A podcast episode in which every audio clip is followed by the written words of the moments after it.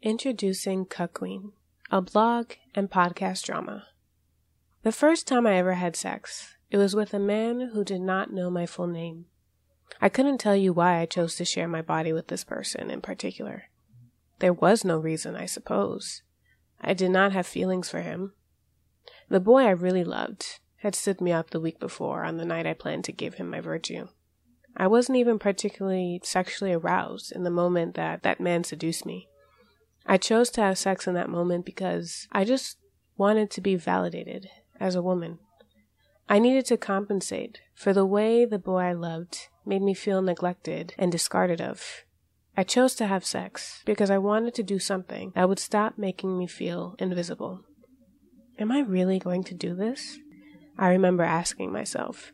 My seducer was sitting in a chair as I stood before him in the dark in his Harlem brownstone. His face was planted into my stomach, and he clasped the back of my thighs while I looked away, gazing at the floor. I decided that I would, despite how impersonal the encounter felt.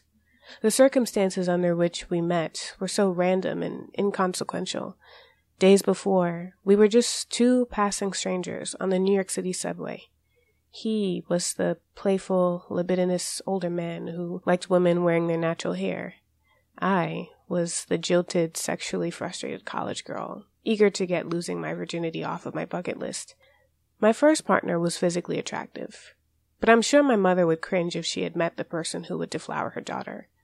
She would have wanted my first time having sex to be a romantic, passionate experience with someone my age, who had known for a considerable amount of time, and who had already claimed me as the love of his life. She wouldn't have wanted my first partner to be some sleazy, obscure comedian looking for a cheap thrill. She would have wanted me to really wanted it. She would have wanted me to be able to look back on my first experience of having sex with fondness and nostalgia. She would have wanted me to have set a precedent for a lifetime of sexual experiences that would exclusively be consensual and pleasurable, that would build my confidence, and would be confined to serious relationships with mature, well adjusted, amiable men who could feasibly marry me. It has been seven years since I had sex for the first time. Seven years. Eleven lovers. Eleven disappointments. The men that followed the first were vastly different from him, but they all managed to come up short in ways that saddened me. I don't tell my mother much about my sex life because telling her more would only make her feel guilty and defeated. And I don't want to be melancholy when I think about those lovers because I've had titillating, satisfying, memorable sexual encounters with all of them. Some of them with intercourse, some of them without. But mixed in there are experiences I didn't ask for and certainly didn't want. And in my darkest, most insecure moments, I can remember sharing or being forced to submit my body with some of them for reasons that had nothing to do with the essential purposes of having sex procreation and giving and receiving pleasure with the people who ignite our spirit and inspire us to love. My last partner, my ex boyfriend, has made me think about this a lot about sexual coercion about how and why we have relations with people for reasons that have nothing to do with sexual gratification or emotional, romantic attachment.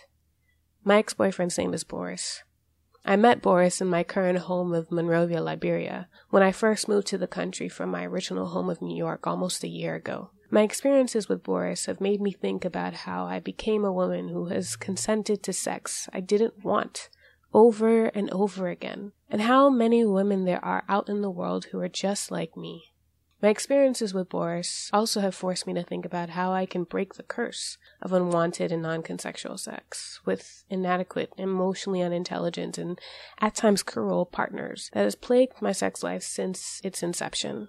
I want to chart a new path in my personal life where I'm exclusively intimate with those mature, well adjusted, amiable men my mother and I always assumed I would end up with. And it scares me a little bit that I'm not totally sure about how to make that happen.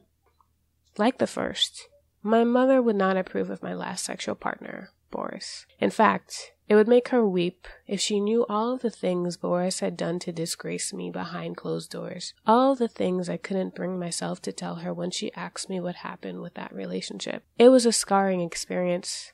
When it was all over, I had trouble conceiving how I could have been so deeply deceived in who I thought this person was.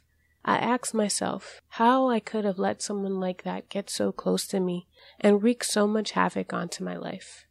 I was so shaken by the things that happened to me from being with this person that I virtually couldn't do anything else until I could find a way to heal from and make sense of it. So I sat in my living room and I wrote and wrote and wrote and wrote. A passage I expected to be a thousand word essay that I would publish on my blog, The Correspondant, blossomed into a 10 part series of blog posts, a photo exhibition, an accompanying podcast, a sprawling soundtrack, and most unexpectedly, a radio show. Talented, gracious friends and distant contacts in my Monrovia network volunteered their time, knowledge, and skills to help me pull together multimedia content that I couldn't create on my own. Supportive friends and mentors as far from Liberia as New York, Rhode Island, Lebanon, and Cambodia agreed to read and edit my rough drafts as I was working to get back in touch with my personal writing style and well connected, influential people who believed in me and appreciated my voice, extended their clout and resources to expand my reach, improve my productivity, and make my platform a reality. After five months of brainstorming, research, free write sessions, venting sessions, revisions, photo shoots, pitch meetings, all nighters, and hours in WordPress, I present to you Cuck Queen, a blog and podcast drama. This is the story of the sexually and emotionally abusive relationship I found myself in as I was reporting on the 2017 Liberian presidential election in my first months of living abroad and working as a foreign correspondent.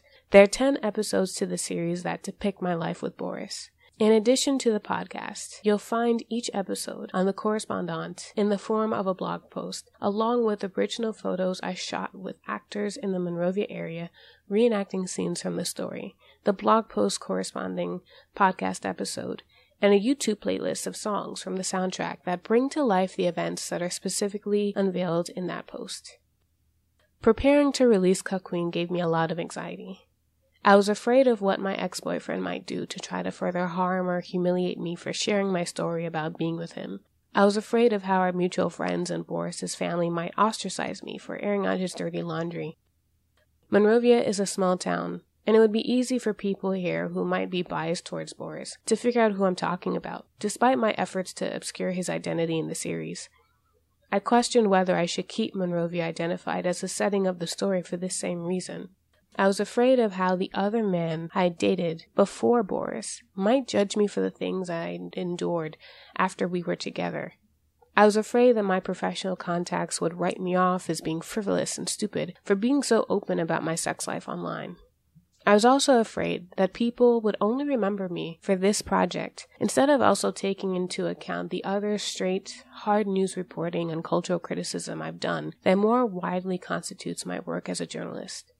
However, I was able to put all of that aside when I remembered that sharing my story as an act of solidarity to all of the other women out there who have struggled with the things I write about in Cuck Queen was more significant than heeding to my fears of how my ex boyfriend might retaliate or the judgment of people who don't really know or care about me. I think this series is important because it speaks to the crisis in how men are socially accepted and given extensive liberties in mistreating women for the sake of feeding their egos and elevating their social status. I refuse to live in and be impacted by this phenomenon without speaking out about it. Through sharing my story, I want to tell other women that I believe their testimonies of suffering from toxic, deceitful partners I want to tell them that their feelings, their thoughts, their desires, and their boundaries matter. I want to show women that we have the power to pull meaning and create identity from our most painful, traumatic experiences. I hope that my story disgusts people. To a certain extent, I hope it amuses people too. I hope it gets people talking, inside and outside of Monrovia, and that it holds up a mirror to the absurdity, the depravity, the pervasiveness, and resultantly the impunity surrounding infidelity and the negligence of women's sexual and emotional needs in relationships. I hope my work proves to be an impactful step towards creating accountability and improving the way women are treated as romantic and sexual partners. I hope it gives people a nuanced, fresh look at what abuse and toxicity can look like at the hands of men and women. I hope it gives women who have felt alone, confused, and ashamed in their unhealthiest relationships comfort and insight on how they can move on from those difficult experiences. And I hope that it pushes women in doubt to trust their instincts more, despite the people and things that are intent on convincing them otherwise. Yes, these are the things I hope comes from my work. In truth, I have no control over the way people react to it, but I'm at peace with this. I know that there will be people who won't like my writing or understand why the way my ex boyfriend Boris treated me so wrong. There will be people who won't understand why Boris's behaviors would characterize as abusive. There are people who will read this and be more sympathetic to Boris than they will be to me. Some will reduce the series to being a petty, puffed up form of revenge. And there will even be people who will read the series and believe that I deserve the abuse and humiliation I endured at the hands of my ex boyfriend. I know this because I've already met some of these people. I'm not concerned about any of this, though. Ultimately, I'm proud of myself as a woman for taking the risks of putting myself out there and making this series. I'm proud that I created art and opportunities out of one of the most painful, demoralizing experiences of my life. I'm also proud that I've gone back to creating original content on my own platforms after years of fearfully subduing my voice online. In my day to day life as a freelance journalist, my ability to support myself and to pursue the stories I think are compelling and important are completely contingent upon whether someone in a position of authority endorses my skills. It feels incredible to have made this body of work without waiting for anyone to give me permission to speak. Sharing my story through Cuck Queen is not about seeking revenge. It's about choosing and having confidence in myself. These are things I've had to relearn how to do after someone I invested my faith and intimacy in violated me in ways that I couldn't imagine. Cuck Queen is about me daring to let people in. It's about me pushing myself to do something different when the reality of me being a woman was finally starting to sink in. I would also say that this series is a symbol in the larger fight that I'm now waging daily to become the woman I want to be. The woman who loves herself unconditionally and who leaves behind those who won't. The woman who builds and protects her own safe spaces. And most saliently, the woman who writes prolifically and who consistently carves out time for her own projects and ideas. It would be wonderful if Cuck Queen becomes wildly popular like the works that inspired it. Think Cat Person, Insecure, the Kitchen Table series, but it's perfectly okay if it doesn't.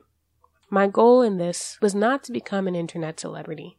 My goal was to outdo myself, and I did just that.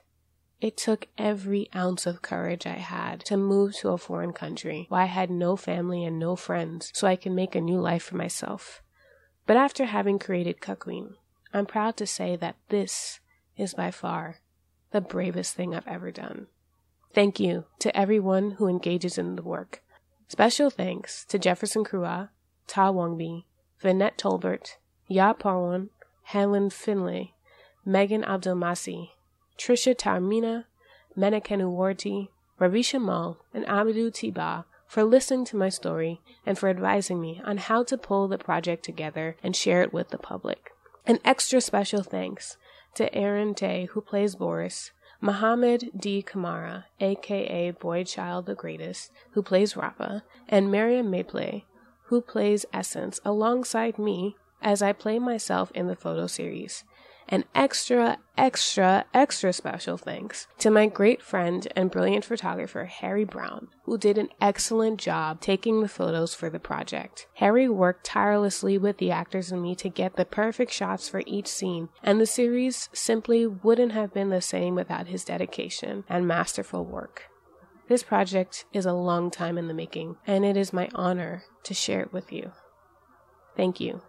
From Monrovia with Love, Monique.